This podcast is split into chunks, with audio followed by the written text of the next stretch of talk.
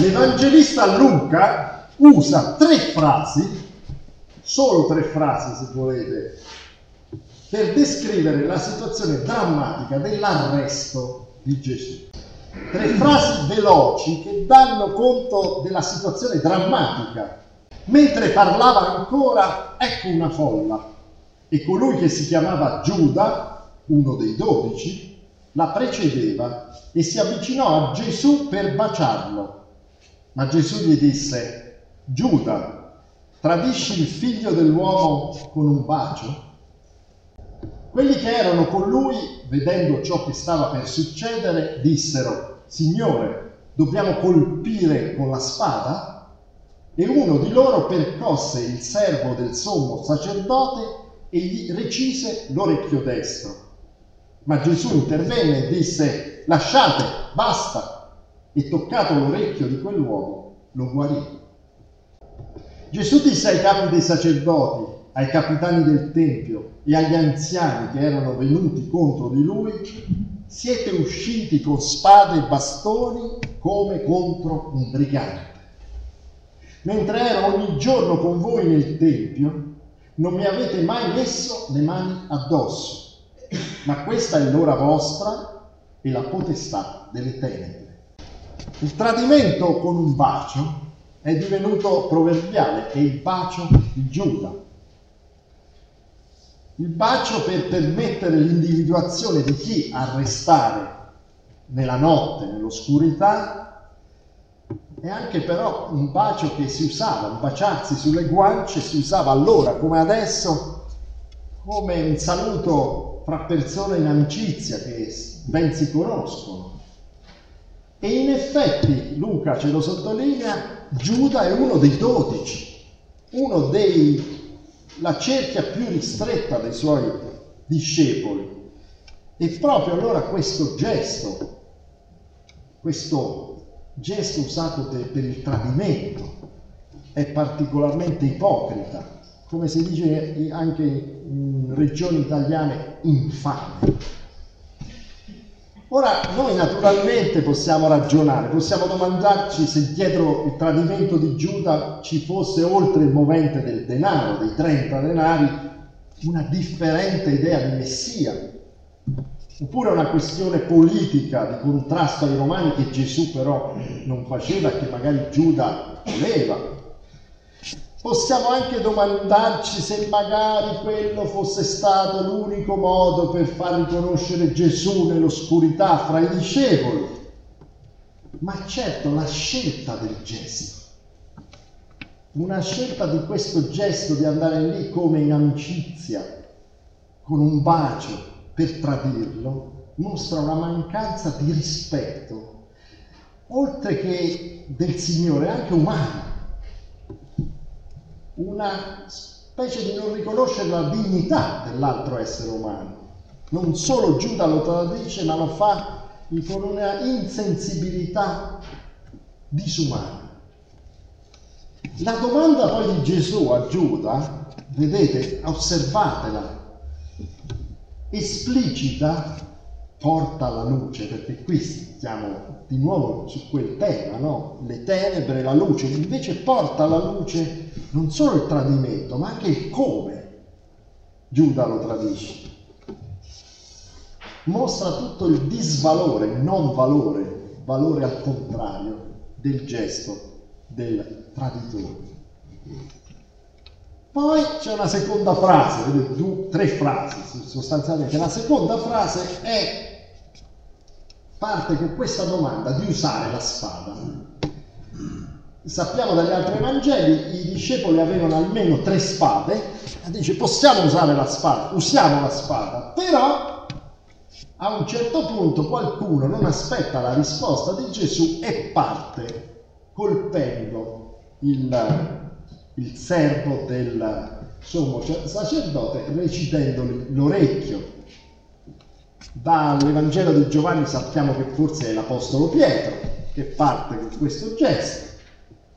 E pensandoci bene è un po' poca cosa in fondo. Dice, ah, usciamo con la spada. Quelli sono armati, ci sono i capitani, vedete poi dopo si dice i capitani delle guardie e ci sta tutti gli anziani, i capi sacerdoti, c'è una folla armata contro di loro e però loro fanno questo gesto velletario in qualche modo, che non servirebbe a nulla. Ma noi sappiamo che Gesù non vuole quello. Lo sappiamo perché dopo, anche quando eh, glielo chiederanno, lui dirà il mio regno non è di questo mondo, non, non chiamo le, le folle celesti a difendermi qui e non chiamo certo ancora di, di più degli esseri umani a difendermi. Qui Gesù è molto chiaro, noi lo sappiamo. I discepoli però non l'hanno capito, no? Vedete? Allora Gesù gli dice di lasciar perdere e interviene nel uh, riattaccare, immaginiamo, l'orecchio al uh, servitore. Interessante questo, c'ha vari aspetti. Il primo, ovviamente, è che Gesù in questo modo dimostra tutta la sua non violenza, diciamo, il suo non volere le armi, perché l'unica cosa che c'è stata da parte del discepolo viene sanata, viene annullata dal miracolo, dall'intervento miracoloso di Gesù. Quindi toglie la conseguenza di quell'unico atto di violenza di uno dei suoi discepoli. Dunque Gesù si pone come colui che è il Salvatore, veramente il Salvatore, anche verso in fondo il servo del sommo sacerdote che sta per arrestarlo. D'altra parte noi immaginiamo anche, lo immaginiamo da moderni, ma perché tutte le epoche sono un po' uguali e perché lo sappiamo pure adesso, che ogni tanto partono quelle campagne di disinformazione, no? La campagna di, disinformazione poteva dire, ah, Gesù non è quel non violento, perché vedi uno dei suoi ha fatto quello? Gesù invece taglia questa cam- possibile campagna di disinformazione e dice, eh, vedi, non è così perfetto, guarda i suoi come, come si sono comportati. No? E lui lo taglia via perché in realtà è come se quella, l'unico atto di violenza non fosse mai successo e ha, ripristinato l'orecchio e dunque la situazione precedente. Ecco, ci dobbiamo pensare anche noi però, eh oggi. Vedete questo testo, io sto sul testo, però lo vediamo noi oggi, quindi capiamo che ci dice sempre qualcosa, qua e là, nei testi. Beh, quando qualche chiesa o qualche cristiano compie qualcosa di esecrabile, cioè qualcosa che non, non si può tollerare, qualcosa che ti indigna, che è del tutto negativo, subito c'è un'ombra su tutti i cristiani, perché dicono ecco, ecco i cristiani sono quelli, perché la, la gente ragiona così, uno ha fatto quello, allora ecco, diciamo dove le chiese eh, sono di maggioranza, chiaramente si vede meno, dove sono di minoranza si vede di più. Uno degli insegnamenti in fondo che passava spesso nelle scuole domenicali valdesi, che è una chiesa minima e di grande minoranza, era, era, proprio questo, comportati bene perché gli altri, quando ti conoscono, sei l'unico e dicono, ah, ha fatto così, tutti fanno così. No? Ecco. In qualche modo eh, questo ci colpisce comunque, perché noi siamo cristiani, se anche una chiesa di tutta un'altra confessione religiosa fa qualcosa, se qualcuno fa qualcosa come cristiano, no? come dice, ah, perché il cristiano deve fare... Subito un'ombra cala su tutti i cristiani. Noi naturalmente non dobbiamo lodarci, non dobbiamo neanche fondo difenderci. Noi, su, quando succede qualcosa del genere, ancora una volta dobbiamo ripresentare agli altri colui che è perfetto. Gesù Cristo. È Gesù Cristo che è perfetto, non i cristiani. È Gesù Cristo a cui tu devi andare, non a una chiesa. O, o, sì, vai alla chiesa, senti il culto, fai parte di una chiesa, ma è Gesù Cristo il Signore. È Gesù Cristo l'esempio, se vuoi, di ogni cosa, non i cristiani. I cristiani ti possono aiutare in questo, a guardare al Signore Gesù Cristo. I discepoli, eh, no scusate, i, sì, i discepoli che stanno lì in fondo sono ignorati in questa scena da quelli che arrestano Gesù. Questo è un altro elemento interessante, storico se volete. Cioè, in fondo, quelli che arrestano Gesù sanno che quello di Gesù non è un movimento organizzato, violento, rivoluzionario, quello che vuoi. Sanno che quello che devono colpire è Gesù. Gli altri immaginano si disperderanno. E anche dopo, se voi seguite con atti degli apostoli, eccetera, vedrete che perseguitano solo alcuni, non tutti, quelli che in qualche modo possono dare fastidio. Che cosa vuol dire? Vuol dire che appunto il movimento di Gesù era fin dall'inizio un movimento che non aveva questo aspetto di violenza organizzata, eccetera. E il caso di Pietro che tira fuori la spada è veramente isolato. Sono i violenti su questa scena? Sono gli accusatori di Gesù, sono i capitani del Tempio, sono gli anziani e via dicendo del, del Sinedrio. E verso quelli eh, c'è la terza parte. Gesù li rimprovera sul fatto che c'era il tempo di prenderlo di giorno, perché lui stava nel Tempio eppure andava e veniva liberamente, invece aspettano l'oscurità, le tenebre. Lo vogliono arrestare come un brigante, dice, come un malfattore, come un ladrone si potrebbe tradurre anche. Ecco, la, questo come primo, come dice, suggerisce che questo arresto viene fatto con timore del popolo, non erano tutti d'accordo, cioè un gruppo che è contro Gesù. E un arresto notte-tempo dimostra anche quello che poi si vedrà dopo, che è qualcosa di sostanzialmente illegale. L'illegalità avviene nella oscurità. Se qualcosa è legale può essere alla luce del sole, secondo un diritto, secondo...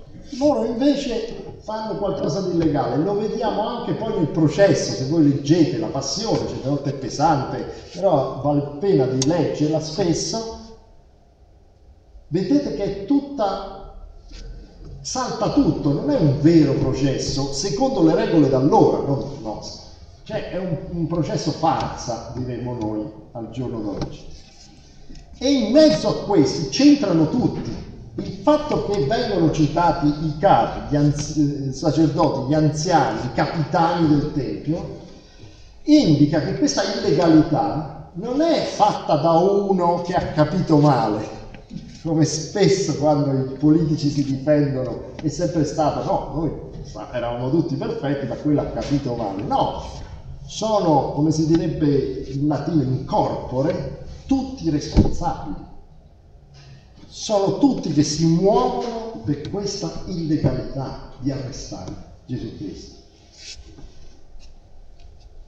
Guardate ancora a questo malfattore o ladrone, si potrebbe anche eh, dire.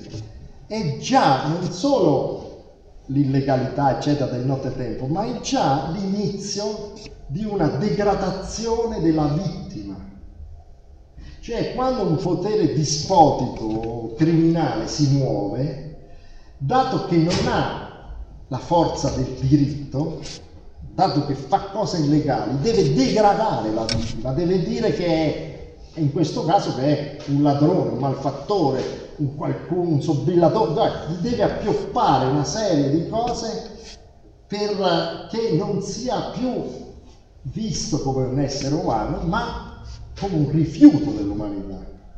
E guardate che questo nella passione si ritrova, si ritrova nelle citazioni anche di Isaia, del servo sofferente, cioè considerato come proprio. Ecco, questo fa questo potere, purtroppo sapete che il potere dispotico fa spesso così, poi in tante epoche.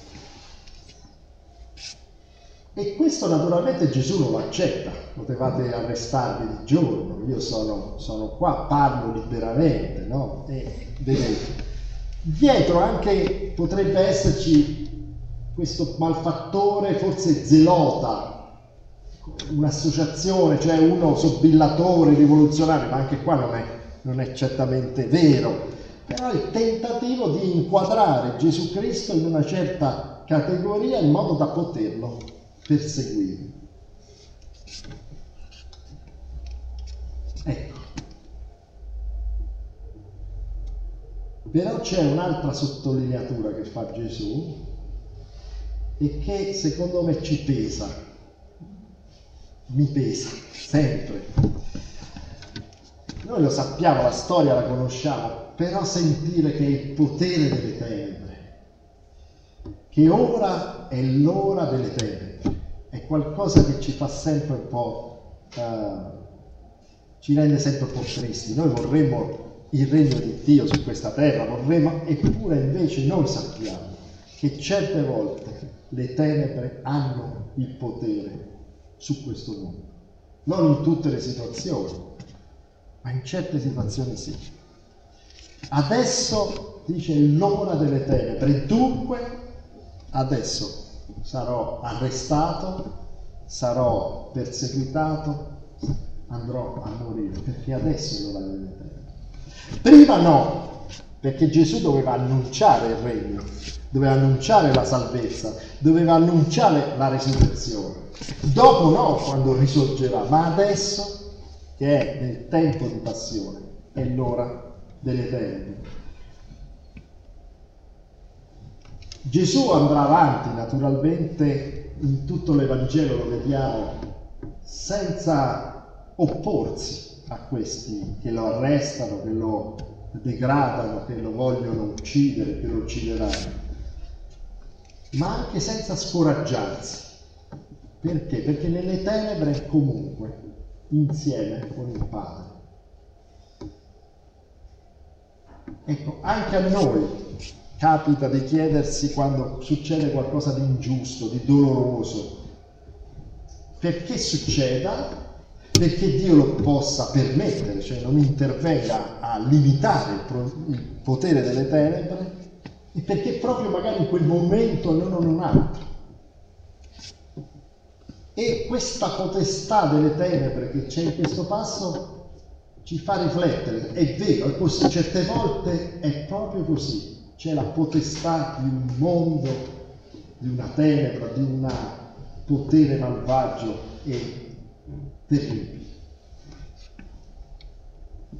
Noi preghiamo nel Padre nostro, venga il tuo regno, apposta venga il tuo regno, non sia sempre il regno delle tenebre, quello è chiaro. Eppure noi siamo un po' sgomenti, come facciamo in quelle fasi, come fanno i tanti cristiani, credenti, gli esseri umani, a vivere in certa situazione? Ecco, è chiaro che il Signore non vuole il male, non vuole il potere delle tenebre, ma la prima cosa che noi capiamo è che sfrutterà quello che succede per portare comunque a buon fine ciò che ha deciso. La nostra salvezza arriverà con la croce di Cristo, rimane sempre un senso di colpa in noi, perché Gesù Cristo ha dovuto morire per la nostra salvezza, ma ci mostra come il Signore, nonostante le tenebre abbiano attentato a Gesù Cristo, ai suoi discepoli, abbia portato avanti il suo progetto di salvezza. Allora io non ho risposte, non ho risposte, sono solo un pastore, non è che non so tutte le cose, posso dire due cose da questo passo. Il primo è che anche attraverso la più cupa ingiustizia, la più difficile delle situazioni, il Signore non ci abbandona. Questo dobbiamo ripetere, questo dobbiamo dire a noi stessi, a chi è in difficoltà. Il Signore non ci abbandona, anzi è vicino a noi splendidamente.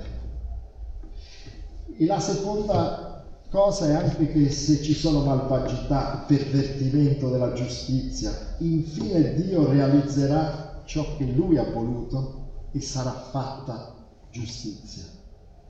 Queste due cose, secondo me, dobbiamo dire, ripetere.